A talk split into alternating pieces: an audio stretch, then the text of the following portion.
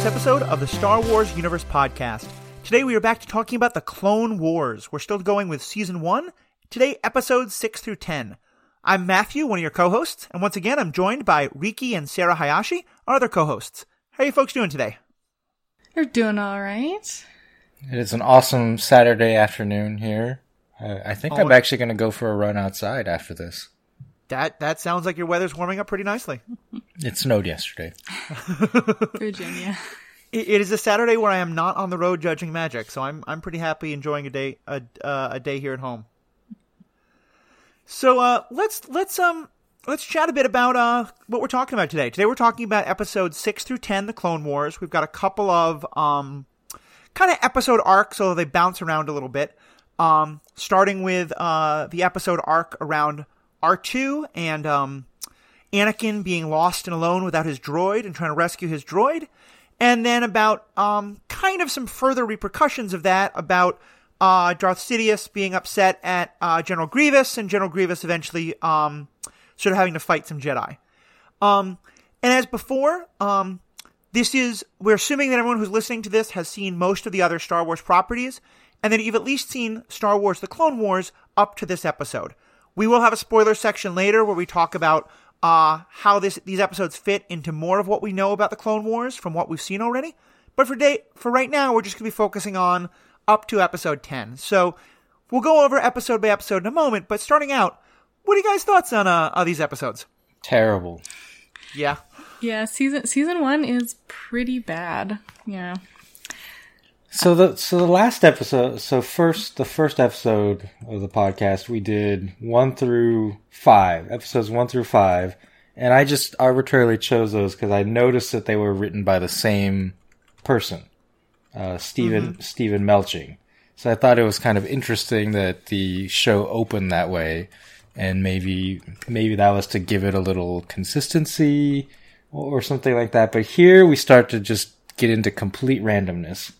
Uh, Because you mentioned we have six and seven, Downfall of a Droid, and Duel, Duel of the Droids. These are, I'm looking at the list, these are both directed by the same person, Rob Coleman, but then episode six is written by one person, uh, George Krstic, and then episode seven is written by two completely different people, Kevin Campbell and H- Henry Gilroy. So, I, I don't know why they're they're doing that, but Yeah. I, I think it's it's adding to the kind of like randomness of this season in a lot of ways. I I think that's very true, and I think this is. I like this show because it has a lot of very interesting plot arcs, and and overall it has an, a number of character and plot arcs, but there's an awful lot of filler, and this is both. I think, you know, we're now kind of spoiled that almost every TV show now is a really kind of focused story over a season, and we don't get much Yeah. kind of episodic television. Um, and this is not, you know, from 20 million years ago, but it's from before that was really common, and especially with a kids show and a uh, a show that was on uh, very often. I think there was much more of a push to just have a lot of filler episodes, and there's some interesting stuff we learn about characters in these, but I, I definitely think these are pretty filler. And I will say, um, I remember uh, Riki, as you were first watching these, I woke up one morning and got a text that just said Jar Jar, really, with a whole bunch of Oh. question marks. um, and I definitely have the same feeling here. I, I I appreciate that he has a smaller role than he does, but the Jar Jar episodes are by far some of my least favorite, and we unfortunately get a really obnoxious one in this group. Yeah, it's still it definitely feels like they're still sort of trying to find their their footing as a series. Uh-huh. And just kind of throwing in a bunch of like, random plot lines and almost seeing what sticks. Well, they're still trying to figure out what to do with the character of Ahsoka. Mm-hmm. Because she, she- in this set, she still refers to Anakin as Sky Guy. Yep. Also has an annoying nickname for R2D2. We talked about R two E in the, but yeah, and in um, so the first two episodes that we're talking about this season or this episode rather, uh, it, it's where R two D two gets lost and Anakin goes to go save him, and, and and most of the Jedi counts are like, it's just a droid, don't worry about it, dude. Um, but it's revealed that R two D 2s memory has never been wiped, so they're like, oh yeah, no, go go get the computer full, filled with all of our secrets. And here, take this replacement droid along with you. And, and Ahsoka like instantly befriends it because it's like a cute little astromech. And Oh, yeah, it Gold, turns out Goldie Goldie, yeah, yeah, she gives gives, it gives the new droid a nickname immediately. The, so the new droid is um, R R three S something. R three S six and is basically R two but gold. Yeah. Right. Uh, yeah, and turns out he's uh he's a double agent working for Grievous. Spoiler alert. Um, but yeah, and she's it's just like she seems very naive, very like yeah, give, giving everything nicknames, playing um very childish almost.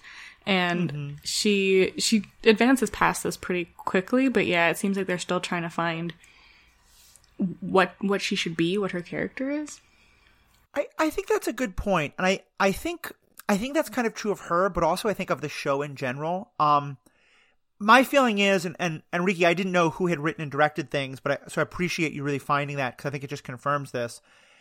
I get the sense that at this point they there wasn't really a strong showrunner who was like telling all the directors and writers, "Here's what we're doing and where we're going." It was just kind of you know make 25 entertaining minutes for kids with these characters, and if you can hit these character beats, great. Um, and I think that might be why the the feel of it feels kind of all over the place. Um, um, because you're right. I think there's a number of things. Anakin, I, I think we do get some really interesting development of Anakin's character. Um, and we learn more about the kind of relationship between some of the separatist leaders. But overall, it just feels like kind of all over the place. Yeah, definitely. I mean, we do stick with the theme like we were talking about last week um, with Anakin and how he's developing feelings for other people, like attachments to other people. Or droids. Or droids, yeah. Like R2. Um, so they, they, they mention when uh, I think Obi-Wan's chastising him for never wiping R2's memory. He's like, well, it's come in handy a couple of times. But in like a big military operation like this, like you, you definitely would assume that those pros do not outweigh the cons of just like having all of your military strategy stored in in one adorable little astromech. Um, and it seems Yeah. like the reason he's not wiping his memory is because he's he's become attached to R two. It's because R two is the Force. R two is the Force. well, didn't Have you heard this theory? yeah? Well, that he No. uses. Well, I've heard that like he uses the Force in A New Hope to like um, explode R five D four and make sure that he gets taken along with The- three PO. There's that. When we are first introduced to R two D two, first I say chronologically first in the movies, in um, Phantom Menace, R two is just a, a random astromech droid on Padme's ship, and then like several other astromech droids fail to make the repairs on the outside of the ship, and then R two does, and and, and so like R two consistently has been the hero, at least in the movies, who kind of miraculously does things. You know, like R2 helps Anakin, um, child Anakin, quote unquote, randomly destroy the droid control ship in the Battle of Right. Naboo. And so it's just kind of like always there. Obviously helps Luke Skywalker uh, in the Battle of Yavin. So there there are some fans who believe that R2 can use the Force or is in fact the living embodiment of the Force. Living. Yeah. Yeah, I mean, I think that's like why R two is R 2s my favorite character. Um, I think because he's he's the only one throughout the whole Skywalker. Yeah, I was gonna say trilogy, but that's not accurate. Nine I think they movie call it the saga. Skywalker saga, yeah. saga. Um, that that he he he knows everything, right? Like he knows Yes. what's going on the whole time. We don't have any Which other makes character. who's- some of the plot awkward. yeah, It's like, sure. "Just- should, haven't you met these people before, R2? Because at the end of Revenge of the Sith, uh, when Bail Organa um, takes the droids, takes custody of the droids, he tells Captain Antilles, make sure to wipe C-3PO, that protocol droid's memories, because he knows too much about this secret stuff he should know. Doesn't mention R2. So like Oh, yeah, that's a really everyone, good point. everyone thinks R2's memory stays unwiped throughout the whole saga and just knows everything. And for some reason doesn't say like, yo, Luke, so this Darth Vader guy is your father. Well, I mean, like, yeah, yeah, and also when um in Empire, when they uh, go visit Yoda, Like, not only does Yoda not Oh yeah, he recognize should know. R2, He should know. Yoda. yeah, like right, they should they should know each other. It's like, stop beating me with a stick, dude. We hung out for a long time. So I don't, I don't know Yeah. if that was just a mistake for Bail to not mention R2 or if, if it was deliberate at that point to kind of play into mm-hmm. this R2 is a part of this. But it's interesting. Yeah, it, it's a fun theory. I, I've heard some other ones about R2, not that one, but I think you're onto something. The two of my other favorite things about um kind of related uh, about R2 is that um R2 is basically the um the Gryffindor of the whole story. And don't that that pretty much every pretty much every time you hear him beeping, it can be translated as "hold my beer." Sure. um, because he has such a like, okay, I'm going to go do the crazy thing. Um, but you're right. He is the one who, him and Chewbacca, but even, like Chewbacca, at least it, it's pretty easy to get a sense of what he means most of the time. R2, we literally have to have someone translate him all the time. Um, and you're right, though, he knows everything. He's been with every part of the story. Um, in a way that I, I find a little, I found a little annoying in the prequels, but I, I do think there's something kind of interesting about why he is through all of this, and and I kind of wish that someone had explained that more because my sense is they just felt like R2's cute, let's throw him in without realizing what the plot ramifications of that were. But I do think it's kind of fun. Yeah, well, it's neat having this like all-knowing character who just speaks in like mechanical beeps and whistles, um, because it does leave that that big interpretation of of what he's saying, and I think it, it leaves the um like the creators of, of Clone Wars and of, and of the other movies a lot more, um, I guess, bandwidth to work with because Yeah. we, we never get a translation of what R2's saying directly. Like 3PO might, might say something and people will respond to him, but we can sort of extrapolate. it- Basically, it's open to interpretation what he's saying. It, whereas if it was like Yoda who's speaking in English the whole time, and he then then he's got these like stuck set lines that we can't deviate away from. Right.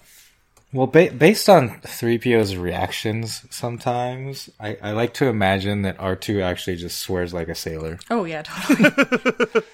I mean, I think there are a couple times where specifically he's like, uh, "Oh yeah." There, there's one time in um the Last Jedi when R two is trying to convince Luke to come back, and Luke says something, and R two really disagrees with it, and Luke actually says, "Hey, watch your language. We're in the sacred temple here." Um, so clearly he is swearing There up a little go. bit. yeah. R-rated Star Wars R2. I mean, on some level, I kind of like. I- I wonder how much this was intentional. Well, I guess it can't be because Marvel was written at different times. But for me, I really associate R two and Groot together, especially like uh, R two and teenage Groot. Um, but just in that, like they're both creatures who only communicate in a very specific way, but someone else can translate them, and yet are very expressive in their own ways. Yeah, for sure. Um, so let's kind of start talking about some of the plot stuff. Um, and I guess we can kind of go episode by episode. Uh, well, well, no, let's let's talk about. Hmm. What do you all think? Do you want to? Because there are a couple of kind of themes that get played out, or do you want to talk about it just episode by episode? Oh geez. Well, I think we kind of touched on six and seven um, a Yeah. little bit, but I don't know. Dealer's Let's- choice. let's- Let's kind of dive into them a little bit, uh, episode by episode, and give a little bit of plot summary. Um, and just because it all kind of connects into a story, so let's just talk about the um episode six and seven is this R two chain, and um, we basically find out that uh Anakin is concerned that R two is lost because, as, as you all said, um, R two contains a lot more memory that uh he's supposed to, um, and but uh and Anakin kind of just decides he's going to of go looking for R2. And it seems Obi-Wan is not happy about that, but also doesn't give him a direct command not to. Um, he goes looking for R2. He is very mean to the droid who he has instead, uh, R3, as uh, um, Ahsoka calls him Golden Boy or Golden, whatever it is Goldie. um, Goldie. Um, we run into a uh, kind of black market uh, droid seller who claims that he doesn't have R2, and then crazy things happen on that person's um, ship or uh, like a space station. And then it turns out he does have R2, and he's working for Darth Sidious because everyone has to have a secret plot. Um, and eventually things get back to R2 is on uh, General Grievous's ship, and our heroes get onto the ship and rescue R2 and are able to uh, eventually uh, defeat defeat Grievous and um, uh, and get away with R2. Um, I'm probably messing up some of the details there, but the plot details were not terribly memorable in that regard. Um, so obviously these are not great episodes. I think we can kind of agree on that. um, what what did you take of Anakin? What what do you think we learned about him in, in, in this in this plot line? Yeah, well, uh, like you were saying, he is really mean to uh, like R three S six, but uh-huh. I think R- like R three S six is incompetent and and purposely so. We we learn later because uh, uh, he's working for Grievous, and his job is basically to sabotage um, Anakin's mission. But yeah, he's just very like you're not you're not my mom. You're not my real mom. Um, mm-hmm. right? Like he he has this sort of loose guise of oh well I haven't wiped R2's memory, so I need to go save him to to recover that information. But like I think everybody knows like he's just going because he likes R2, um, yeah. and and he's gonna go save his friends. Every other mission point be damned. yeah, I think there's kind of a feedback loop there of it's there probably is some truth to the idea that the droid that has all this information shouldn't stay in enemy hands. But the fact that he has all the information is because, like you said, he, he cares about R2 and he doesn't want to mind wipe him because he, he likes him as a friend instead of just a machine. Mm-hmm. Yeah. And, and, to me, this is a really, you know, it, it's kind of some of the same themes we were getting about um, Anakin in the past but I, I do like that we're starting to see a little bit more kind of dark sidiness creeping in because what I what I see here is we, we we've already kind of established that he's a he's a little more um, attached to people than the Jedi like him to be. And part of what I'm seeing now is some of the dangers of attachment that the Jedi are always talking about because he is letting his feelings of attachment mean that he's not making the most rational decisions. Um, yeah, he he goes on what what's the Trandoshan, I believe uh huh. The junk trader guy. Mm. They go right. on. Hey, Anakin and Ahsoka go on this guy's ship, and then just kind of push their way past him, pretending to be a married couple, like yeah, a newlywed couple, weird. which is weird. Yeah. Start... I, I, thought it was father daughter, but maybe oh, no, married. it was like married, weirder. and it was like Pookums needs a new astromech. It was super weird. He okay. he just cuts up the ship with his lightsaber. Mm. You know, uh, puts holes in the door, blows up the assassin droid merchandise, and then I think threatens him even with yeah. his lightsaber oh, yeah. as they're leaving. Yep. And yeah, these are not very Jedi-ish actions. Yeah, he's he's he's pissed. Um, and like he can tell that R two is on the ship, probably just like through the Force, which is interesting, seeing as like R two is an android, right? Like, yeah, and that's interesting because um I'm actually reading a book now um that confirms this, but um there's I think it's been said a couple of other times in the Star Wars canon that uh droids don't register in the Force uh because it's living beings. Yeah, yeah. Um, were you all disappointed or kind of like a little not taken back, but like I'm wondering how you reacted when you found out that um this droid trainer was actually working for uh Sidious and actually had R2. I mean, him actually having R2 wasn't that surprising, but yeah, the fact that it was he was working for Sidious was a little like I don't know.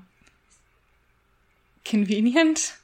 Um like too convenient. Like how does everybody work for Sidious? Is it just like there are good yes. guys and there are bad guys, and all the yeah. bad guys work for Sidious? No, the even good the good guys, guys work for Sidious. Some of the good guys work for Sidious too.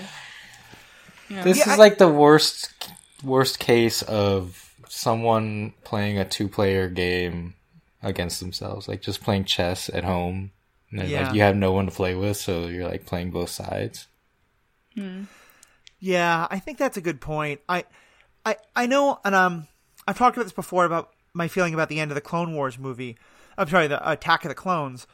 Um, I remember being disappointed because I feel like we, like you were just saying, um, we see in these episodes that Anakin is not being the most Jedi and that maybe he's not really being very nice to this golden new droid in, in sort of undeserved ways. And maybe he's being way too pushy and mean to this droid seller.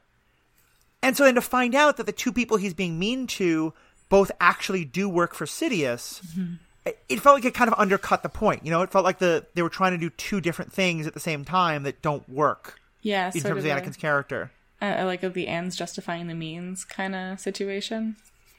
Where Right. like yeah, uh, what if they weren't working for Sidious? Then he would have just been a jerk to these guys for no reason. But like he had no way of knowing that they were working for it, or never indicated that he was suspicious that they were working for him. I guess his one his one thing is like with the um the the what was his name? Toy the the the I salvage think I guy think he's a Tran- Trandoshan. Trandoshan. I'll look Um, it up quick while you're talking. cool. Um, yeah, he, he, like, Anakin knew that R2 was on that ship. So when he said, like, no, we haven't seen any astromech droids recently that look like that, then I think, um, Anakin, like, instantly knew he was lying. I think I just called him Luke a second ago. That's good. Um, and, uh, so had a little more cause to be so, I guess violent with him, but yeah, like his his biggest quabble against Goldie, uh, in the beginning seemed to be like, "You're not R two. I don't want a new astromech droid. I want my old astromech droid." Uh, and then later, um, Goldie started being, yeah, really incompetent. Like, let's go to hyperdrive, and it's like, what? Shed shed the hyperdrive? Eject the hyperdrive? Well, that's Okay. when he should have known he was a spy. Mm-hmm. Not because he was intentionally doing things to get Anakin caught, but because he was an incompetent droid. And it seems Right. like all of the separatist droids just are bumbling idiots.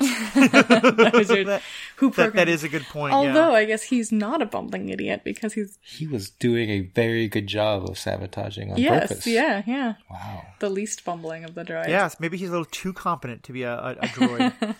and I looked it up. He's, he's a Trandoshan named Gha Nachkt. Gha Nachkt. There Don't. Um, don't question me on irrelevant factoids of the Star Wars will. universe. My okay. Speaking of irrelevant factoids, or not even irrelevant factoids, just like little throwaway bits that make no gosh darn sense.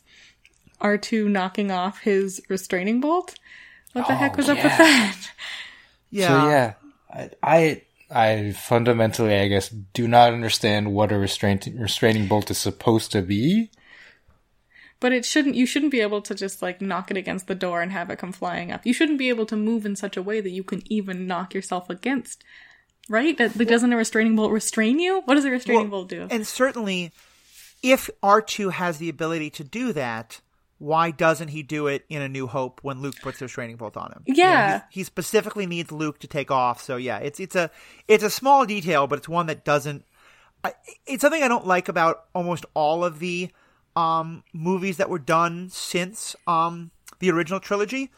Is they keep making R2 cooler. They keep giving him new powers. The, that he the jet have rockets. yeah. The jet rockets and and like it's just like okay well then why didn't you use those in empire or return of the jedi like come on man. Yeah, like especially if they were giving him like cool new powers in the sequels, then like sure whatever. Yeah. But yeah, especially in the prequels, it's like what why why aren't you using your your your rockets anymore? Why aren't you using your ability to remove your Right. force or your your Because the restraining ri- bolt? original trilogy R two can't even get upstairs. Yeah. In theory, Which seems like a Yeah. big design flaw, but it does.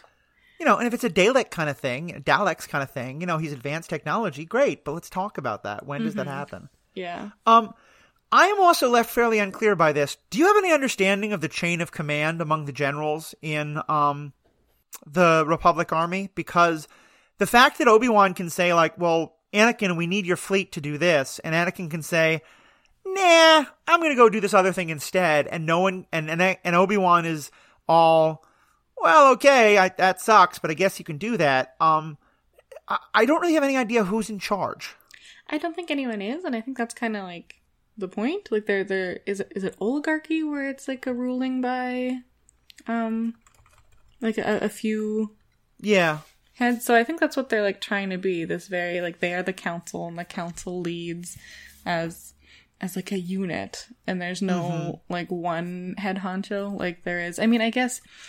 So that I think that's among the Jedi though, and then once you get to like the Republic in general, I mean, clearly you have like Palpatine has has is the chancellor and consolidates all his power and gets sort of a special wartime effort to be the, the the leader. But yeah, before that, it seems like it's uh, it's just everybody has sort of an equal say kind of situation, which doesn't seem the most efficient. But And, and I, I, I Riki, uh, I'm, I'm turning this to you especially because you're really good with the the specific details. But my sense is that this hasn't been consistent because I think there's already been times when Obi Wan did give uh, Anakin a specific order and Anakin had to follow it. Am I am I remembering wrong there or? Uh, I I don't know. A- Anakin is pretty inconsistent in terms of how he responds to orders, and I think it's just kind of plot based Uh huh. whether he follows orders or not. Yeah. Uh, in terms of rankings, uh, the use of general, like all of the Jedi, it seems, are generals right.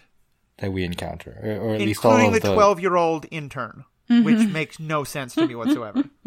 I, I think Pad or um Ahsoka is actually referred to as a commander at some point, so I think Padawans are commanders. But there's there's a lot of confusion here because at least in terms of contemporary military rankings, general is like a ground based army rank. And then we have admirals like Admiral Yularen.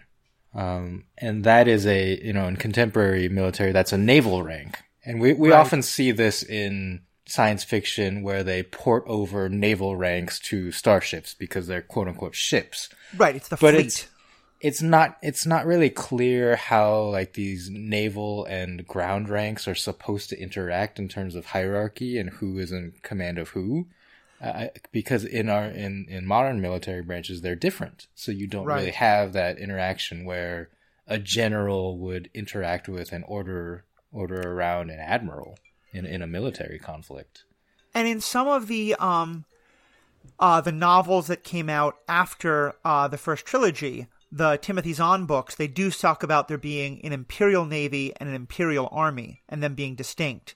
Um but certainly in the clone wars we haven't seen that especially we've seen we've seen clones who are ground troops and who are piloting ships and who are helping to drive everything um mostly i just noted it because it just it just seemed like there are times when Anakin is, you know, is breaking orders, and time when Anakin is just kind of allowed to do his own thing, and people are being frustrated. Um, So I, I do want to talk really quick in this episode because I like I like starships, as Uh-huh. I may have mentioned. Um, the the ships in General Grievous's fleet at the beginning of episode six, they are called Munificent class frigates, which is an interesting name. You know, we talked about uh, last episode about the Malevolence, which was kind of a one of, but a lot of a lot of ships, you know, have kind of threatening sounding names, you know, like Vindicator and stuff like that. right. Munificent, are you familiar with this word? A little bit. I mean, it, it sounds like three other words that I know it's not. So what is it actually? it's- it sounds kind of like Maleficent. yeah. It is the definition of munificent is of a gift or sum of money, lar- larger or more generous than is usual or necessary. So maybe like a bribe, bribish kind of thing, or just yeah, like tr- to curry favor. I mean, given that a larger their a lot of the separation is being funded by the banking clan and, and Yes. the trade federation, I think there, there's an interesting connection there. Exactly. So it's actually these ships were produced by the banking clan, and that's Okay. why it has this name. But I, I, I hope you know, like this. So that's the class of the frigate. I hope the individual starships have you know names like income tax and stuff like that.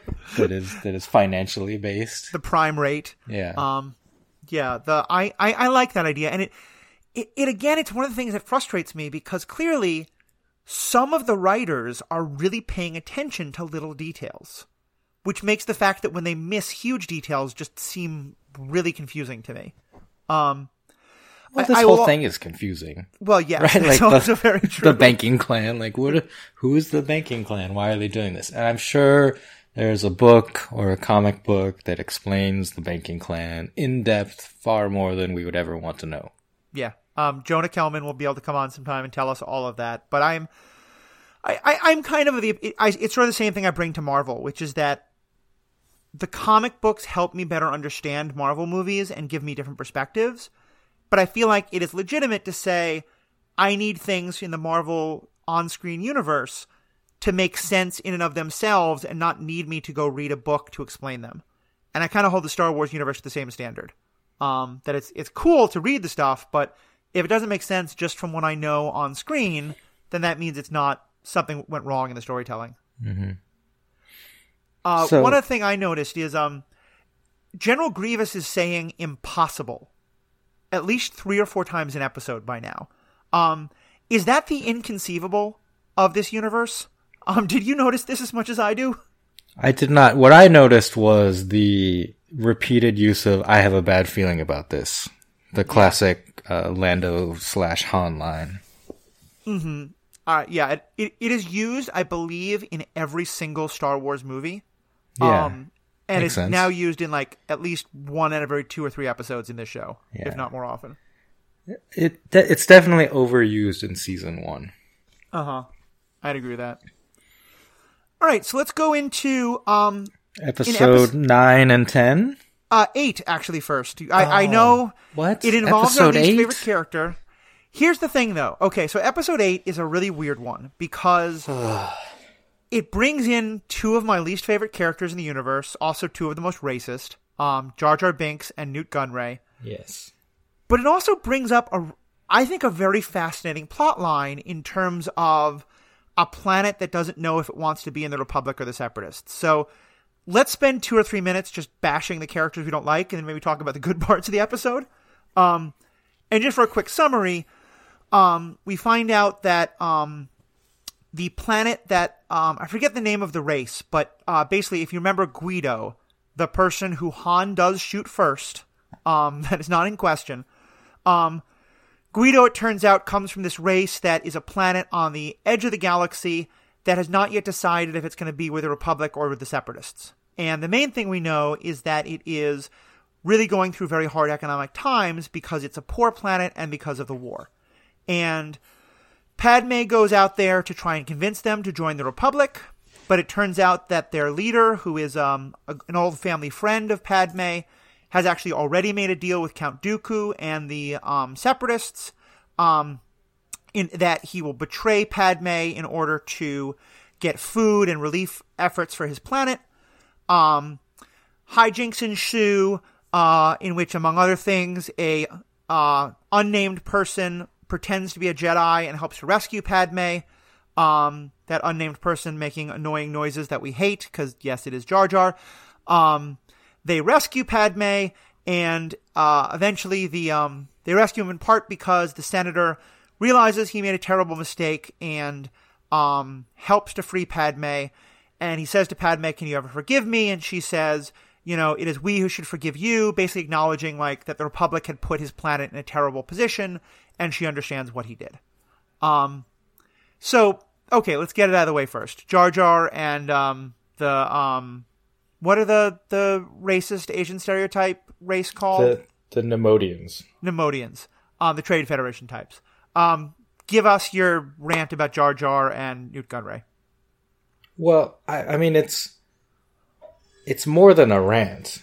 Mm-hmm. It's, I mean, I can rant about how racist the, the the accent, and then the fact that they are, you know, portrayed as physically weak, Mm-hmm. and use droids to fight instead of themselves, and are focused on finance and trade. Like these are all these are all amazing stereotypes that I grew up with, right? Like, mm-hmm. so what what more can I say than it, it's just it was horribly startling and insulting to to see these characters. Yeah, and, and when I said rant, I, I just kind of meant we can talk about it. I, I don't mean to in any way uh, delegitimize that. I think it, it's all very true.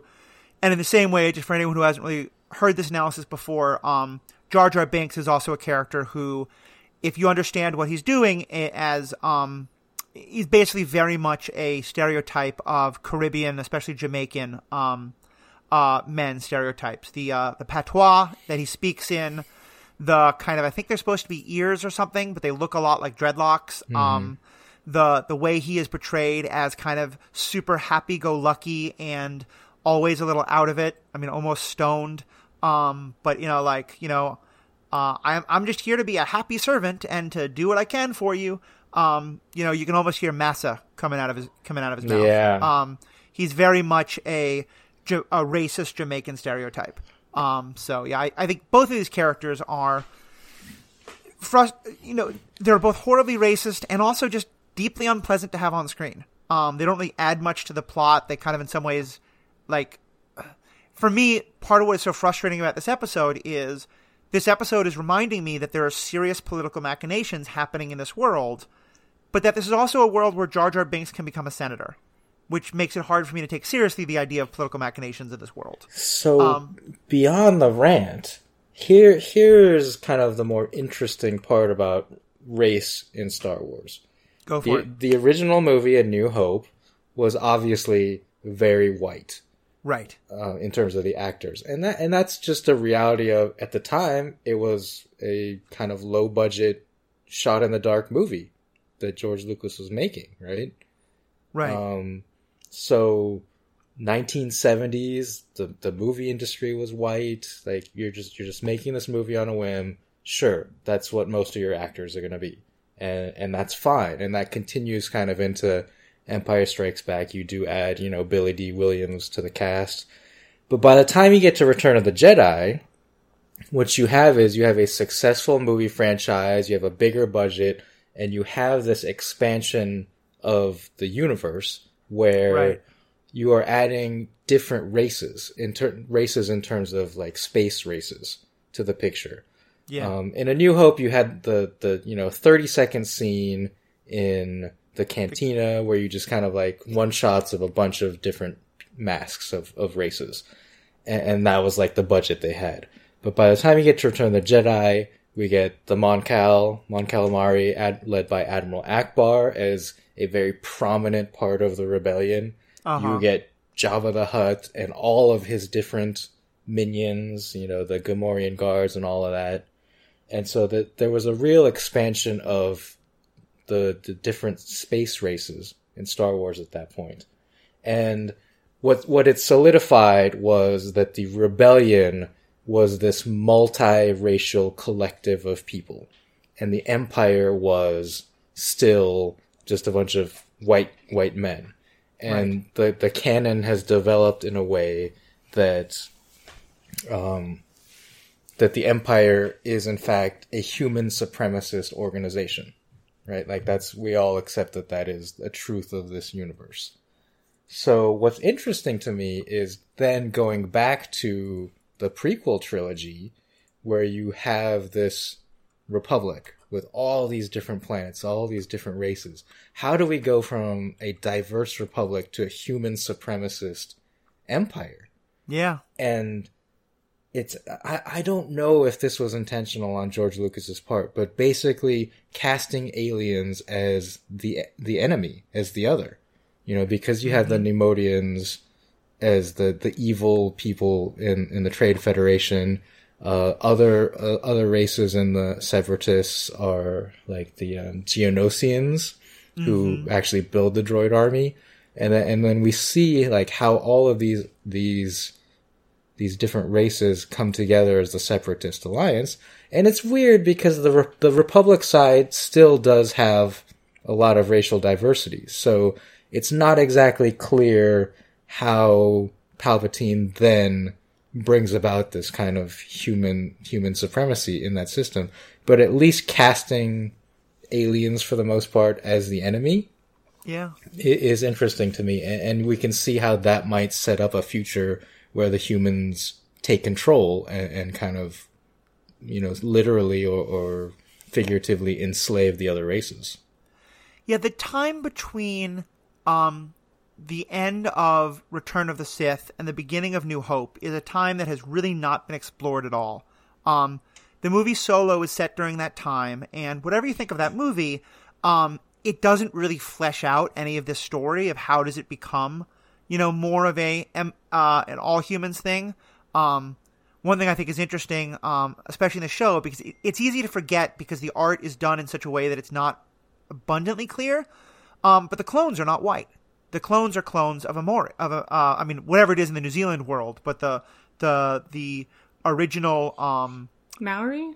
Maori, thank you. Yeah, the the New, indigenous people of New Zealand is that the actor is from that community, uh, and so they're all supposed to be cloned on someone who is of uh, a, a, brownish skin color, um, and and certainly not white, at least in our world. Um, yeah, but then they get wrapped in the the, the white outfit the, of the stormtroopers. Yeah, no, that that's definitely true. Um, and and I think I think the point there about the um the the alien as other is a really interesting one, especially because Star Wars still is very locked into, and it's something we've talked about a lot on the superhero ethics idea uh, podcast. That the easiest way to get an audience to hate a race is to make them ugly. Um, mm. and so you're right. Like the um in Jabba the Hutt's world, where all of the aliens are supposed to be our enemies. You know, they look like crazy lizard people, or they look like you know um, pigs pigs or they look like I mean, you know, all these things that look like nightmare creatures. Whereas when we meet some of the Republic, you know, allies, uh, they look more cuddly or they look more like friendly. Um, uh, do you remember, what is the race of the co-pilot who flies with Lando uh, in Return of the Jedi? Um, hmm, I don't actually know his race. You're you're talking about Nien Nunb. Nien Nunb, yeah, and you, you, can picture what he looks like. Like yeah. he looks a lot less scary than most of the Jabba uh, enemies. And yeah, I, and that's kind of problematic too. Like they, they, they, they write and play that in like a comic relief kind of ways. It, it's like a proto Jar Jar to me in a lot of ways. Mm, I can see that. I can see that. But yeah, there's there's definitely racial coding that's happening all throughout these movies, and I think mm. Jar Jar. I think the um, Jar Jar and um, uh, uh, uh, Gunray are, are probably two of the worst examples. Although we'll definitely talk about more as we go along. So yeah, Jar Jar is just is a character is bad because he is a walking Deus ex machina. Yeah. Where he just solves problems by accident. In this episode, he like accidentally falls over and destroys four battle droids who are trying to capture him and 3PO. Right. And then and three PO's like, Jar Jar, watch out behind you. There's a, a crab droid. And then he prat falls and the crab droid falls into the lake. Mm-hmm. And it's it, it's just ridiculous and unbelievable. And but I think in a lot of ways it's intentional because this show like is partly for kids. Yeah. And I think kids just like that kind of stuff and like you, they they're they're not going to overthink you know, Deus Ex Machina, right? so it's just like fun to see a silly character destroy the bad guys. Yeah, but, but it, go ahead, Sarah. I was gonna say there's definitely like a way of doing the sort of pratfally goofball that doesn't tread into this like questionable uh like racial coding um that that Jar Jar does. And I think there's also a way of doing sort of goof goofball pratfall without just being such an annoying two dimensional character. Uh, yeah. Uh, yeah.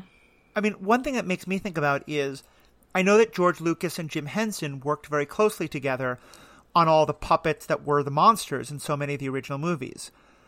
And I really wish George Lucas had at some point asked Henson, How do I tell stories for kids? Because mm-hmm. I am a huge, huge Muppet fan. I love the Muppet Show, I love the Muppet movies. I adored them when I was five or six years old.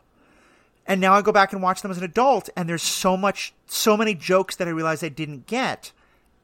And and I feel like the Muppets, what they do so well is they are very clearly for kids, but in a way that never makes adults feel like they're being stupid. Mm. Um, and I kind of feel like that's Jar Jar Banks to me is a character that Jim Henson would have never written. And I wish Definitely. that like there's a little more of that. Like you can do a kids show without it feeling so childish. Yeah, totally. I so I mean I always watch every year at Christmas. I watch the Muppet Family Christmas. Oh it's, yeah, it's definitely like for kids. Um, but yeah, there's there's so much. It's just such. There, there's those those like winky jokes to adults, but even though it's aimed for kids, yeah, you're right. It doesn't make you feel stupid. And you have I think Fozzie Bear, who's sort of maybe the analog of Jar Jar, who does all these sort of pratfalls uh, and is like waka waka silliness, but never feels stupid and it never feels like like even in in Clone Wars, it it feels like Padme is just babysitting Jar Jar all the time. Right. Like in this episode, she tells him like, "Now Jar Jar, just stay on the ship and don't do anything silly. no, Mom's says- gonna go to the grocery store. I'll be right back." Stay here and keep an eye on 3PO. Okay. It's literally like, stay here and watch your younger sibling. but like in a way that she's just giving him a task to make him feel important. Right. Like Yeah. she doesn't actually want him to watch 3PO. Um, but yeah, and and it's it's so there's even there's a later episode where they talk about how uh Ole, the senator from Naboo, is de- dealing with this and they're like, oh, it's fine. Padme's competent. And they're like, no, no, no, not Padme. And they're like, oh god, no, everybody other- get over there. It's yeah. Jar Jar. The other senator, yeah. Yeah. And that's the thing is it's a question of stakes. Like if Fozzie screws up, then a hmm. second-rate amateur TV show maybe that Kermit is running maybe doesn't go so well. If Jar Jar screws up, then intense diplomatic negotiations to possibly end a galactic war don't go well. Like to me, it just doesn't make any sense of taking Jar Jar along. yeah. Um, But so putting that aside, so what did I, I remember the um Rhodia is the name of the the planet that this is all happening on. The Rhodians is the race that um uh Guido comes from. Oh, oh, by the way, Uh, I, I have, I, I, I don't know. I'm gonna say this every time this comes up, but I for it. object. I object to the phrase "Han shot first. The phrase should Okay. just be "Han shot" because in the original, Guido never gets a shot off. Oh, that's actually a really good point. Okay. Yeah, thank you. We we will just, you know So like. In itself, Han shot first is like this acknowledgement of the terrible Greedo shoots first Yes. shot. Also, I've been calling Greedo Guido, which Oh. makes it sound like there's an anti-Italian thing happening. That's just my own brain being stupid. Lucas wasn't uh that wasn't intentional racism on uh, Lucas's part. His name actually is Greedo. Thank you. Greedo. Um, yeah. But so what's what's your take on this particular plot line of uh, Padme going to try and ne- negotiate with his planet, and his planet feeling like it's not sure where it fits in this war because it's you know so poor and so uh, and not getting supplies it needs, and how all this plays out. it's it's weird to me because the Rhodians are also played or voiced in a slightly Asian manner, A- and so it. I- I've been trying to figure out like what is the historical analog here.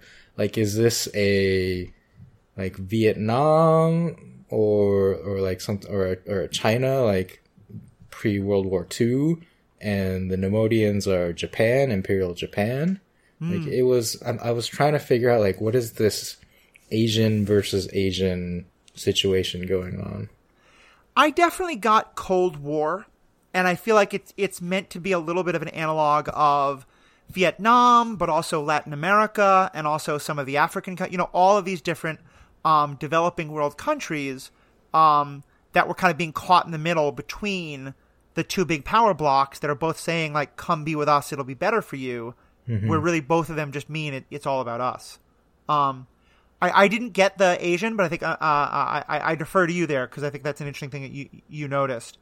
Um, one thing I thought was interesting was, and this is probably for just storytelling technique, but here we have an instance of a character. Um, before the the only Rhodian who we had met before didn't speak English.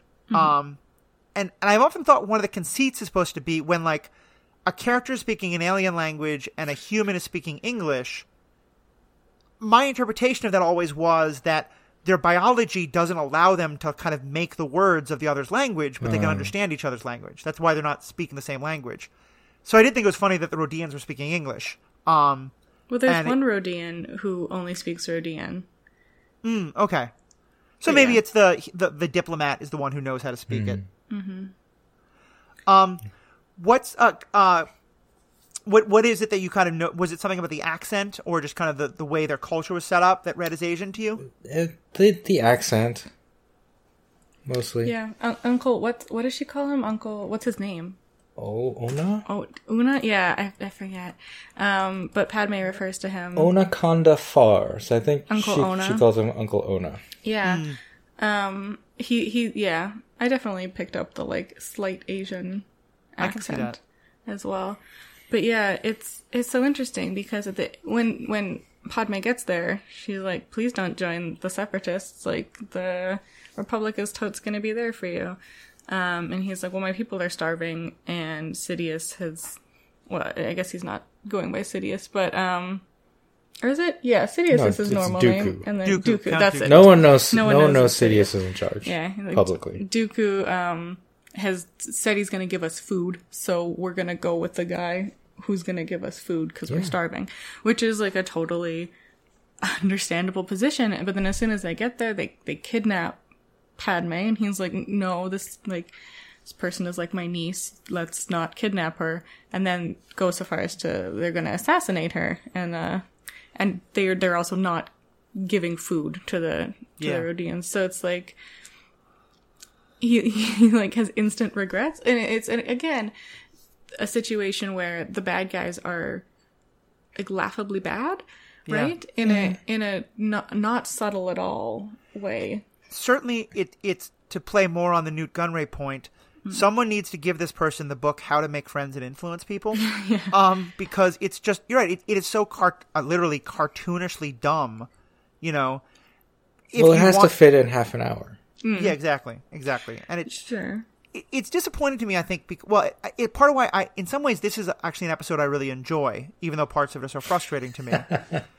because I like. We talked in the last episode among us about, you know, our questions about what's happening to worlds that are not part of the Republic or the Separatists and what's going on, and I, I find the story of two power blocks that both want to convince these little worlds to join their war and the little world is just saying like look we're just not getting enough food. We don't care about this struggle between you two.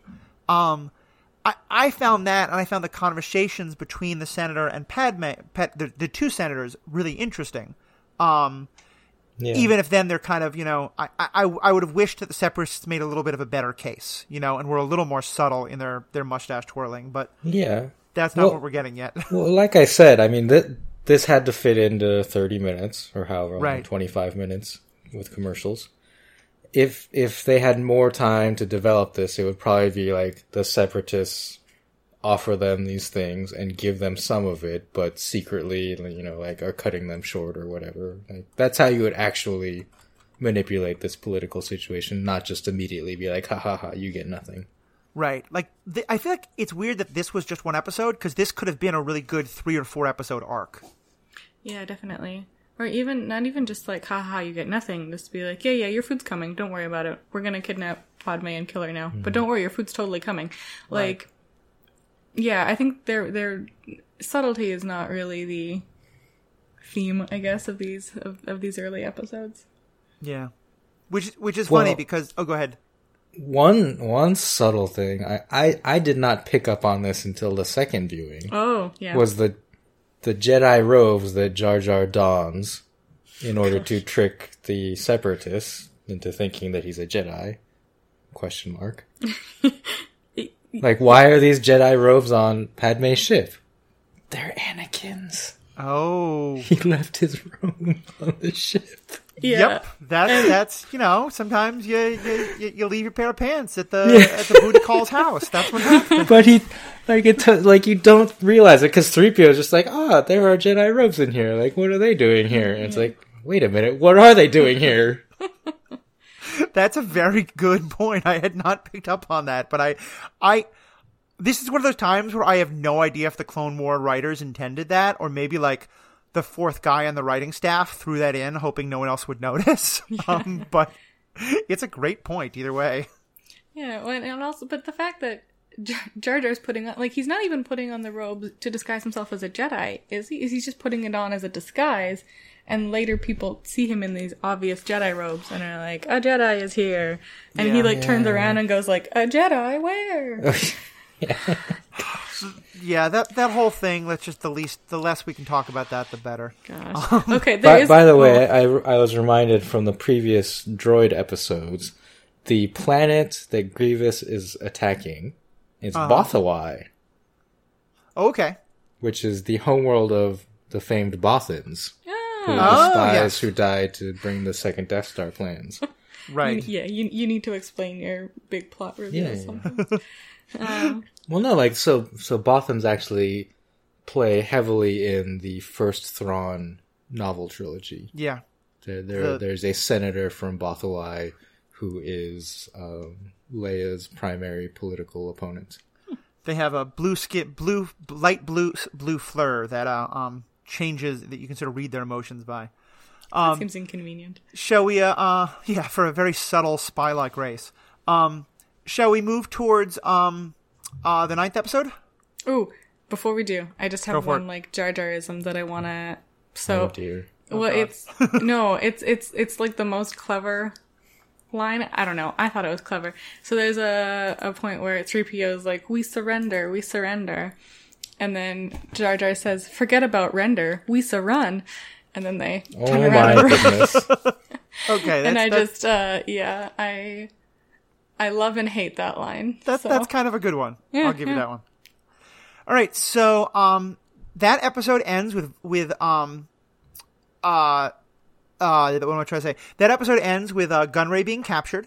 Mm-hmm. So episode nine is uh, Gunray has been captured, and now there is this epic battle to try and rescue Gunray, um, led by Ventress, who is the um, woman, uh, Je- uh, Dark Jedi, uh, Sith, who is the kind of mentor of Darth Sidious. Um, apprentice. Apprentice. Apprentice. Yeah, thank you. Um, Mentee. Sidious is her mentor. Mm-hmm. Um, she comes on board the ship to try and rescue Gunray. Um, there is another woman Jedi of a different race whose name I forget who is there, and she and Padme together fight Ventress. There's a big fight all throughout the the ship, and it eventually turns out that um, a member of the um, Republic Navy, a captain, uh, actually a part of the S- Senate Guard, um, uh, betrays them all and is working for Sidious and tries to help Gunray escape. Um, and I believe it ends with I'm trying to remember. I believe it ends with them foiling the escape plans. Um, uh, no, he escapes. He escapes. No, no, I'm sorry. Yes, you are correct. He does escape. That is and correct. And then yeah, he uh, so the old two timer captain dude in the end, yeah, he's talking to Ventress, and he's like, "I expect half of the profits. I'm kind of slimy." And she goes, "Okay," and then stabs him. Right. That's great. Yeah, uh, Jedi Which, Master. What is it? Lu- Luminara. Kit, Fi- Kit Fisto. Kit Fisto's the dude. Kit oh, Fisto's the like octopus head guy. It yeah, Lumin Luminara. I'm I'm reading it here. I don't I don't okay. know this. Luminara Un Unduli. Unduli. She's like she has an apprentice in a later episode that we meet, and then mm. the, her and Ahsoka yes become friends um but yeah it's so it, i think there's an interesting thing where like again this idea of like don't get attached don't let your feelings get in the way whereas Ahsoka's kind of like taunting gunray a little bit while he's in prison yeah um and like some like stuff's going ahsoka's been ordered to stay there and watch gunray but there's like asajj ventress who's like fighting in the other parts of the ship and and ahsoka who has Anakin for a master, obviously wants to disobey orders and go get in the fight. Uh, and then the the captain, uh, who it turns out is is working for the other side, he's like, you know, the reason we're not we're not droids is because we're not programmed. We got to use our our logic and our intuition to do stuff. So like, I think you should totes disobey orders. right. And she's like, "Oh yeah," and runs off. And he's just like, "Well, that was easy," and like stabs everybody else. And releases Gunray. Why? Yeah. Why isn't like anyone putting the, all of the pieces together? Like, well, boy, howdy! Like this, yeah. this Senate guard that you sent sure did betray us, and it's just like we're we're just gonna accept the fact that we have traitors in the midst everywhere. Yeah, yeah, and it's like, oh man, that information that Palpatine gave us sure was bad. Someone must have given him bad information. Mm. Yeah, the Senate guard that he sent sure was bad. How how could anyone have foreseen this? Yeah, no, I, I am definitely with you there. One one uh, small plot, not even a plot, but just a detail that drives me crazy because I, for I don't know why I'm, I care so much about this, but this is the second in three episodes in which a Sith master or Sith a Sith force wielder has stabbed someone who thought they were their enemies in the back, literally through a chair. and so that's weird. But I, I, I, I and my first mind thought, the furniture. Well, my first thought was mind the furniture, but when the captain slides off the chair, the oh. chair is perfect. No and it is so annoying to me because it's like you literally just stabbed him through this chair. There right. should be a smoking hole in the chair. Um, and, and, on a live action show, you can understand why they would make that mistake. Right. But in a cartoon, you should be able to just draw the hole. it should be pretty simple. Anyway, Jeez, I never noticed that. Oh my god. I, I will say one of the things I think that is really cool about this episode is um, we get a protracted and I think fairly well animated lightsaber battle between three women. Or um, I don't want to say three females because that sounds like I'm a Ferengi, but what like th- three members of three different races, all of whom are female. Um, I think three women works because that's Yeah. I, I don't know whatever the term is, but yeah, it, it's a really awesome lightsaber battle between the three of them. Um, which I, I, I, I really liked as a moment because um, women don't always come off the best in this show. We've been getting a lot of damselness. Um, and so I, I did like that scene quite a lot, as well as the dynamic between. It was fun getting to see Ahsoka not with Anakin. Yeah, definitely. And and going off and sort of like you you could see sort of the Anakin influence when she goes off to go save this other uh, Jedi Master who is originally it's just her and um, Ventress fighting, and then Ahsoka's like, well, clearly they need my help. Uh, and and goes in and and I mean it turns out they do like uh, she would have she was like I think she was like trapped under a like a column or something like that that that Ventress shoved on her with the force. Well, Ventress uses two lightsabers. Yeah. So you need a second You need a second person to just Yeah. involved. stack up. Yeah, and I mean, Ventress is also very good at what she does, right? Right. Um, Is she? yeah, she's no slouch. Okay. We'll it's, get it's to interesting that. because uh, Unduli, uh, I I think that's how you pronounce her name, the the other Jedi. Uh, at one point, like you know, berates um, Ventress for being like a sloppy version of Count Dooku of Sidious's style, and I think that's meant to just sort of get under her skin because we've seen Ventress. Do, well, Ventress, as far as I can tell, is as good as the plot needs her to be Yeah, because she's very good when we want to see her be very good, and she's very easily defeated when we want to see how good Yoda is. Mm-hmm. Yeah, Um, definitely. What's your take on uh, Ahsoka in this? As you said, Ahsoka gets pretty mad and pretty emotional. Yeah, well, I mean, she also gets like very easily manipulated, Yeah, which is, I think, again another tick in the ignore your uh, your emotions column. Um, She's a youth. She's Yeah. youth. yeah, yeah. Well, she's definitely got that like headstrong, and and also the um, I- thinking she's important. I guess. yeah, I um, and like it turns out she is, but just this idea that like me, this Padawan, this Jedi Master needs me to come and and help battle. Otherwise, like she's never gonna make it. yeah. But does it does it make sense for Ahsoka to be so similar personality wise to Anakin at this point? She's like the light, fun Anakin. It feels like. But but my understanding of the Jedi system hmm. is that they start indoctrinating them at a very young age. Mm-hmm. mm-hmm. Right, like when when we meet Anakin in a Phantom Menace, he's what, like ten years old, Right. and, and they say, well, he's too old to start the training, hmm. meaning he's he's too old to indoctrinate.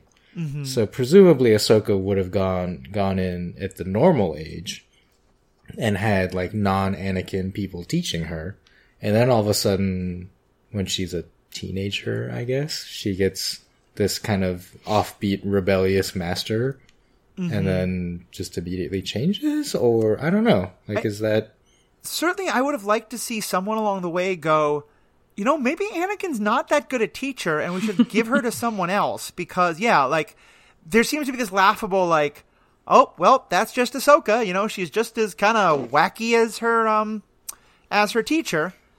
Even though at the same time they're saying, oh, by the way, that laughable wackiness of her teacher will possibly lead the two of them into becoming some of the most evil, like, you know, lead them to the dark side, which is something that they're all pretty solidly against. Um, it definitely seems like a pretty big inconsistency.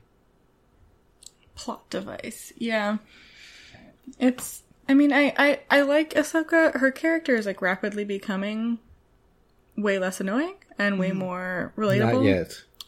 Not yet, but she's like on the way. I don't think she's used a cheesy nickname in this episode. I will say Ahsoka is one who by season three or four gets to be a much, much better character. Mm-hmm. Did okay? Did she have a cheesy nickname for Ventress? I don't think so. I so. can't remember. I think she Or- calls her Baldy. Yes, that's okay. that's what I feel it like that's less of a cheesy nickname and more of a taunt. But Yeah. sure, yeah, all right. I, I, I concede to that. I- um to me the moment that really threw me, and I guess maybe it's supposed to be again showing um, Anakin's, you know, the combination of Anakin's influence with um, her being so young and not a full Jedi. And I did at least like it that the other Jedi really calls her on it. But is the moment when Nute isn't telling them things and she gets really mad at Nute and basically like, you know, the the Bad. police interrogation equivalent of Yes. shoving them against a wall and being about to punch them. Bad cop. Yeah. She was bad cop. Um, yeah, doesn't which- she, she like threatens him with a lightsaber, right? Right. And she later claims that she didn't mean that she was going to do anything, but she doesn't strike me in that moment as like she's making a calm, rational decision to scare him. It strikes me as she's letting go and losing herself in her anger and, you know, flying off the handle a bit, which is something that, you know, if that's a cop in an interrogation room, I'm not very happy about that. And if it's a Jedi, it seems like that's supposed to be much worse. Well, it depends on what precinct, because if it's Law and Order SVU, boy Yeah. howdy. Yeah, yeah. I mean, I do like that Luminara calls her on it Right. super fast and is just like this. This is not the Jedi way. I don't care if you're actually intending to use violence on him or not. Like this isn't this isn't how we interrogate people. This isn't how we tr- treat our captives. Yeah, Um, we use the Force to pry open their minds.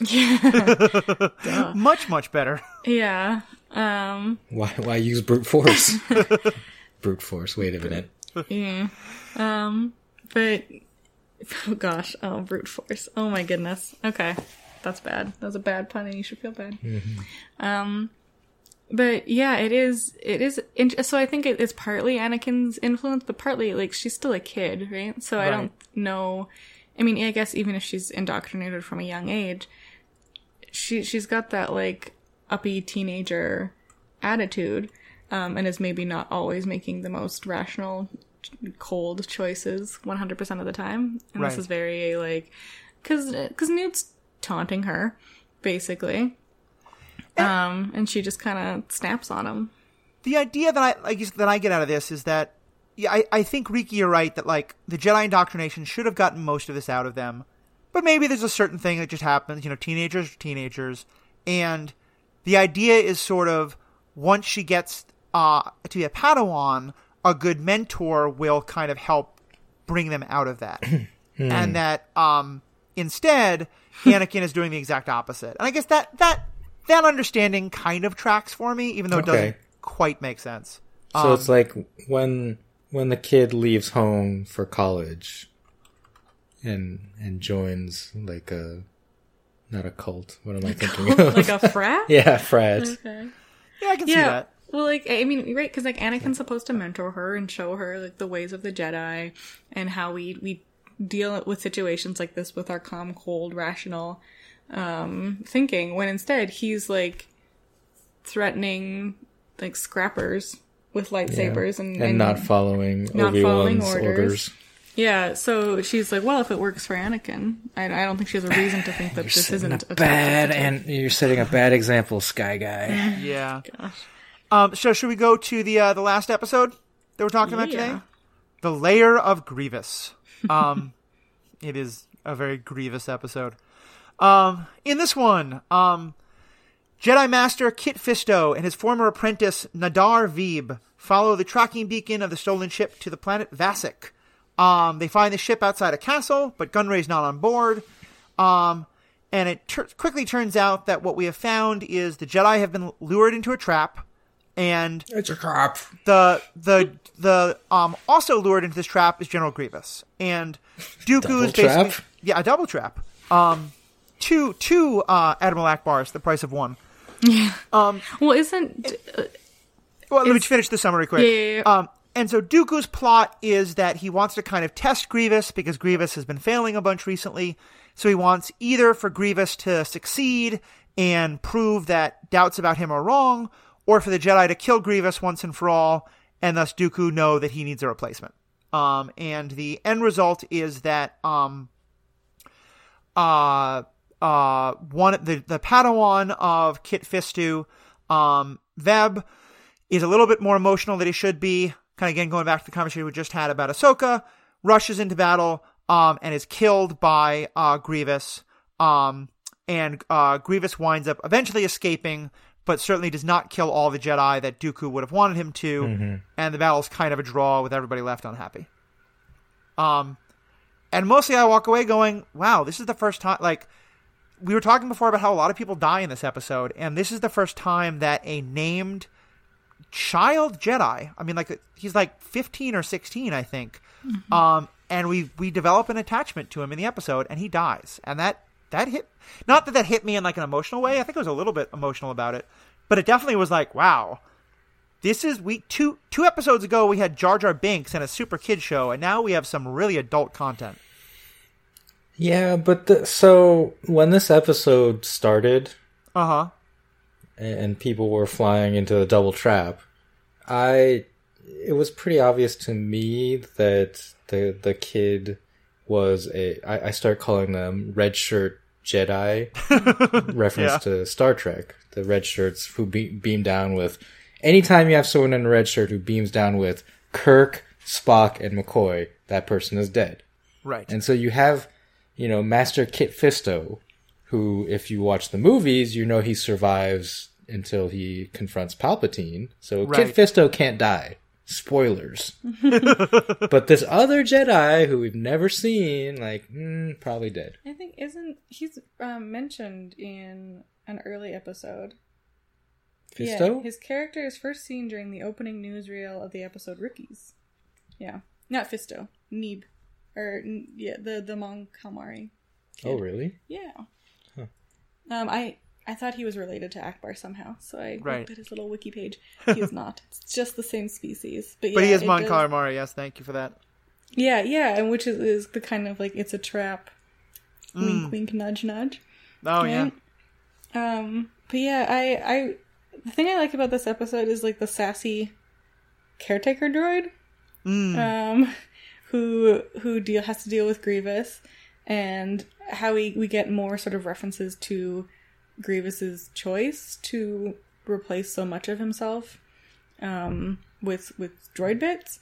Uh, so the caretaker droid has to, I think it's like replace Grievous's faceplate.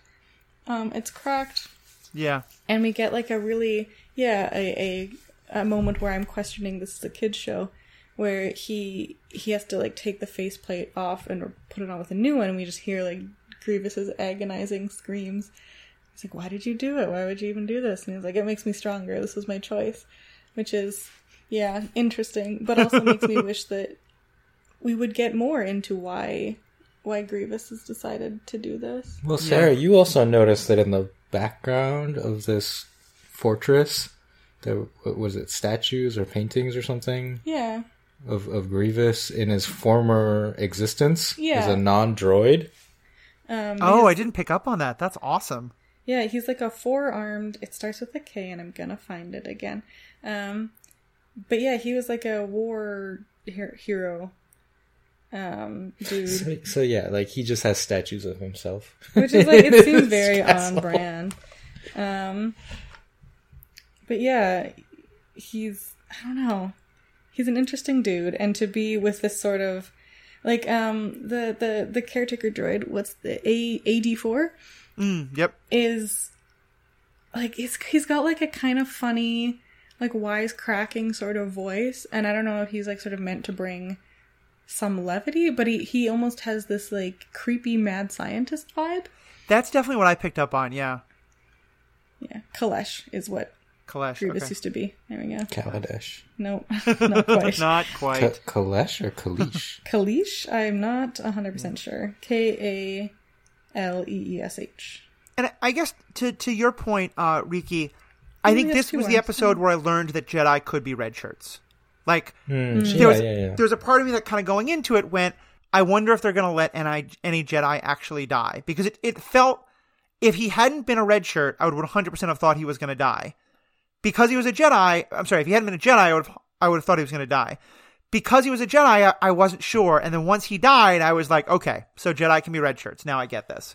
yeah especially a kid too But right they they Yeah. also play up his inexperience. Mm. Yep.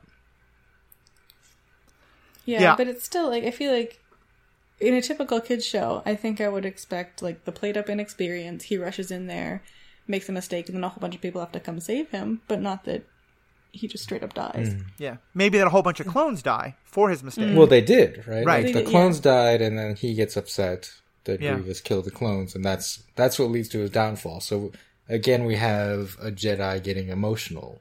Yep. Which, by the way, I just want to back up a few episodes uh, because I forgot to mention this. One of my other thoughts about the whole um, R2 plot line is it's not just that Anakin is determined to save his droid. Anakin gets a whole bunch of droid of clones killed to save his droid. Um, Oh. which just again goes to all the weird things about when Anakin cares about uh, like putting others at risk and when he doesn't. Um, Yeah. Well, it's But- very much like it's he's going after like his pet, right? And it doesn't matter how many how many other people have to die for that cause. He's going to save his friend, which Yeah. is the sort of the trend, right? Yep, With Anakin? exactly. It's what he can be in control of. Um. So yeah, overall, this episode I thought didn't really tell us much. Um, you know, a little sad moment with the Jedi, a little more of Jedi need to be careful of emotions. Um, a little more about Grievous, but again, would have liked a lot more. Um, is there anything big you guys kind of picked up on from these episodes? From this episode? So I've had to watch it three or four times because I keep falling asleep. It's Oh, just not super compelling, even despite it being so like seemingly action packed. There's also just like not a lot going on, um, and nothing to really keep my attention. So yeah, I had to actually like watch it a couple times to get all the way through the episode. Yeah, it's Well, a- action action is not interesting on its own, in my opinion, and, and that's a that's the problem I have with a lot of these episodes. Is I call them pew pew episodes where there's a lot of action, but it's just you know people shooting lasers at each other or just lightsabers hitting each other over and over again for I'd no agree with that. reason. And, and I think you know when we when we look at the lightsaber duels in movies in the movies that that is action but it's really the human emotions behind them that make them so good. Mm. The lightsaber duel in return of the jedi between mm-hmm. luke and vader the the moment where vader talks about leia you know if you won't turn maybe she will and he mm-hmm. gets mad and, and that moment and the music behind it is just so good yeah. and you, that's we're not getting that right in these lightsaber duels. It's just Repetitive, very yeah. Well, part of it's if we get to see one lightsaber duel every two years, then they have so much more power than when we're seeing one every week, you know, Yeah. or every thirty Yeah. minutes if we're binging. and um, and also like when when we're seeing the lightsaber duels in the movies it's between characters we know and we've invested a lot of time in and we understand the sort of the gravitas behind those battles whereas when it's just like droid v clone even though clones don't have lightsabers but like right just droids and clones shooting at each other we don't care as much right? Yeah. because we don't we don't really know who these people are. Or even when it's just like some um young Jedi that we've just been introduced to at the beginning of this episode, right? We don't have as much investment in it.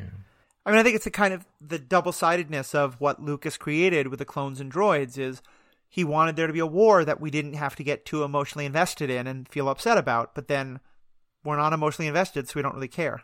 Mm, yeah.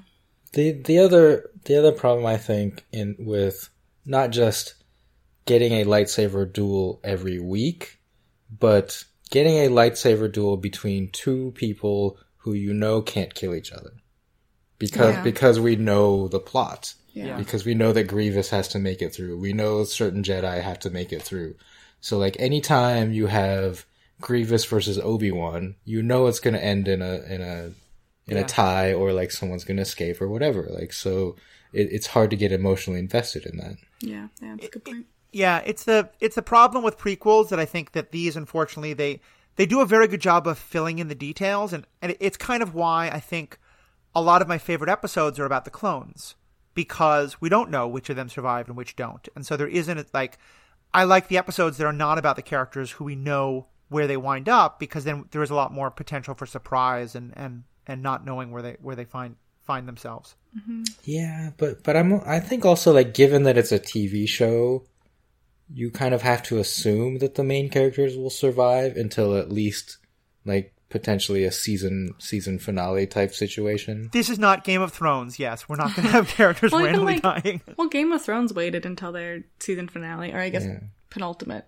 But but it's like it's hard to imagine e- even if we knew nothing about the future plot of Star Wars. It's hard to imagine just randomly like in season 3 episode 6 Obi-Wan defeats Grievous, right? Like that's just Right. never going to happen. Yeah, that's that's not the way TV works, even now, but especially back then. Yeah. I mean, I don't know. I could see like some of the minor characters that are introduced just in the Clone Wars. Like, who knows when Ahsoka's gonna go? Probably not until the very, very, very end. But like, Right. we don't see her in the movies. Like I think Yeah, Rex yeah. is the only clone we know survives. Yeah, yeah, and no, like it's Cody. Cody. Oh, It's Cody. I'm sorry, two. it's Cody. It's not Rex. Yeah. But but I mean, it, like fives could be any of those random clones hanging out in the background of the movies, or it Right. could be none of them, right? So we don't have Mm-hmm. we have that, that uncertainty with them. Look, I we haven't gotten to that point in our viewing, but if at any point uh, Rex dies, I might actually cry to a cartoon. Oh, I I ugh. there's a you cried when uh, have we gotten to the spoilery bit yet? Okay, let, I was gonna say we should, we're almost done with this, and there's not too much to say spoilery. So let's let's go into spoilers. Uh, someone's gonna die. Spoilers in three, two, one. you cried when Nines died. Who's like the the caretaker who we um, meet? Oh, 99. Yeah. Ni- 99, yeah. Oh N- my not, goodness. sorry, I got. I'm gonna cry now. I know. 99. And, and oh, That was a I'm- good moment.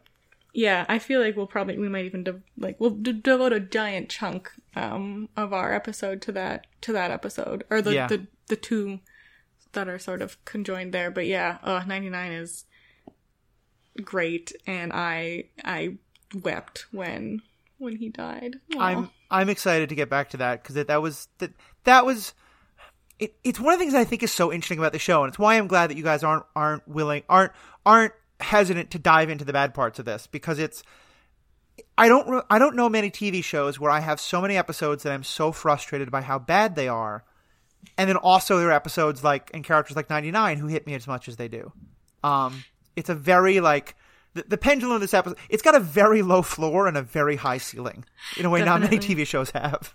Yeah, I mean, I think like I think I've said this before. A lot of TV shows suffer from just like bad first season syndrome. Yeah. Um, and and Clone Wars is definitely no exception. But yeah, it gets so much better.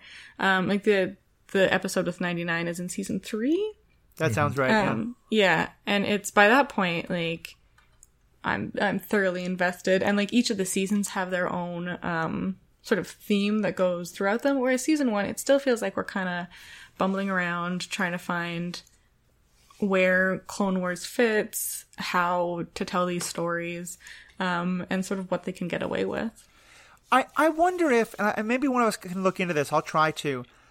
You know, one of the things that sometimes happens in a, a first season is no one has any idea how much time they have left. And it's only once you, you know, generally, if a show gets a first, if a show gets a second season, then it might get a third. But once you get a third season, I think a lot of shows kind of get into a rhythm of, unless something really goes bad, we're going to give you five or six more. Um, you know, so it may have been also that in this first season, especially, you know, they didn't know if Anakin had to be ready to turn to the dark side by the end of season one, or if they were going to like they they didn't they knew where everyone had to end up, but they had no idea how fast or how slow to get there. Um, Yeah. you know, that may Yeah, I- that's a really good point. Like, it does feel like the whole time they're leaving it open for, you know, in the next few episodes. Okay, quick, Anakin's in the dark side. Ahsoka's dead. Jar Jar's dead. I guess Jar Jar's alive. Um, yeah. yeah, he he dies after the first, the, the third movie, or doesn't die. Just mean, like we- hangs out in the Senate. and We don't hear from him anymore. anyway, Yeah. Jar Jar is never confirmed dead. tragic. Um, but but yeah, yeah, you're you're totally right that it does it does feel very like any moment they can quickly get to where they need to be for the start of uh, the third movie of episode three. Right. Um but yeah, yeah, I and then once they get into the later seasons, they seem seemingly have more breathing room, I guess. I think that's the case, yeah. So we're coming up on about 90 minutes. Um, any more thoughts or ideas we want to uh, go into? We're about ready to wrap this up. I want to go back to the to the um this episode six Go for it. because there was a straight like it opens with Grievous, like I said, assaulting the planet Bothawui, and he has to go through like an asteroid belt or the rings of a of a gas giant, Mm-hmm. Oh Right, god, this there? was so bad. and it and it just I don't understand the military tactics in play here because Skywalker knows Grievous is going to come this way through the rings and, and says something along the lines of someone's like, well, what if he goes around the rings? And he's like, no, no, no, no. If he goes around the rings, like he'll be at a disadvantage or something like that. Right. And I just, I was like, why? Yeah, it's it's they kind they're kind of talking as though space is two dimensional instead of three Yeah. dimensional, and it it that there are times when, and this happens in a lot of movies and shows where they want to say like this person is at a disadvantage, and so we're going to make up some babble to tell you that. Um, Don't try it, Anakin. I have the high ground. yeah, and like sometimes it makes sense, and and it, like the high ground argument sort of works, but really not. Um, but especially in this Get out of here. in in this scene, especially, it just made I, I noted that too. It made no sense whatsoever. Yeah, and then when Grievous does go through the asteroid field as predicted, he has to put all of his shields on the front Right. to to deflect the rocks so they don't damage his well they do the I I don't know how shields work in Star Wars. I, they're they're not they don't seem to be like Star Trek shields where they actually like stop objects because they put all the shields in the front but rocks still hit the ship. So it must be like a more like a skin a close skin shield. I maybe? thought it, I thought it was kind of like an energy shield, like it blanks, you know, beams of energy, like lasers coming at it, but not actual things. But it's But then why put them all the front yeah. for the rocks, then what's the what's the point of putting all the shields on the front? Because then because all the shields are on the front, when Rex and the like walking dinosaur robots on one of the rocks shoot them from behind, there's no shields to stop them, and that's how they win the battle. well, Because why does it take so long to put the shields back on the back? and somehow Anakin was able to guess exactly what part of the asteroid belt Which, Grievous would which come rocks through, he would fly by? and which rocks Yeah. he'd fly by, which is interesting since those rocks are orbiting. like Oh no, no! we got to stop thinking about they are this. moving at a This- ah. fairly fast speed. Like, yeah, it all that whole scene is just absolute garbage. Yeah. One of my one of my biggest pet peeves, not just with Clone Wars or the whole Star Wars universe, but like a lot of space shows, is that they treat space like it's two dimensional. Yeah. Even even so much as the like when ships meet each other, Oh, yeah, they're yeah. always like I you just want the Enterprise to come up on a Klingon ship that's upside down. Yeah. Cuz uh, Like, why are they upside even, down? You're like, upside down. not even not even necessarily upside down, but like come at it from like a weird low angle, slightly upside down, because like there's no up and down in But space. they're always on the same on the spatial same plane, They're always facing each other. Yeah, they're I always think right that's just a courtesy. other. Courtesy. Someone ha- like when you come up to another ship, one or the other like kind of But even when Changes the but angle in, of their Star ship to Wars, when they jump out of warp speed, they're all like jump out of warp and are like exactly parallel Yeah. with each other. And Yeah. it's like this doesn't make sense. Okay. No, as it- long as we're talking about technical things that bug you. Oh my gosh. Well, can I, can I say one of the Bridges. can I say one thing on the Star Wars Yeah. part on Yeah, the, yeah, the yeah, yeah. space flight first? Space Um, flight. The other part of me that really bugs me about that is that ships bank in space. Yeah, why? when Why? banking is all about the aerodynamics of in air. Um, and I will say, I'll give a quick plug to one of my favorite. Um, to me, part of what this is a reminder of is that this is very much not science fiction; it is space opera. Um, And I will say, the only thing that has space battles that I think is closest to actual science fiction is Battlestar Galactica. Yeah. Because in that one, the ships don't bank. And neither uh, Babylon Five also doesn't. Babylon Five is miles from science fiction. Um, but those two, at least, the ships don't bank. They actually operate the way you would in a zero gravity, zero uh, atmosphere uh, environment. Anyway, And I to your thing about forget. Did I forget? Did they have sound in space, like explosions? uh, I believe not. No. Yeah. Yeah. So bridges. Bridges. Yes. Why do these spacecraft have bridges? Why, why, why do you have glass that you can look out when there's no way that the human eye can see any of the Yeah. things that are relevant in the any way, idea form? the idea of a bridge uh, on naval ships is that you want something that's kind of higher up so that you can see over the horizon over the waves and like look for other ships and even now like bridges are kind of obsolete because it's like radar right, Sure. And for the most So- part, yeah, on modern naval ships, nothing happens in the bridge. It all happens in the CNC, the Command and Control Center, which is Yeah. deep in the ship. Or like where the battle bridge in in Star Trek kind of is, right? yes Which like yeah, I don't understand you, why they don't you just would you would want your command center to be like in the middle of the ship not on top of it with little windows Yeah, yeah.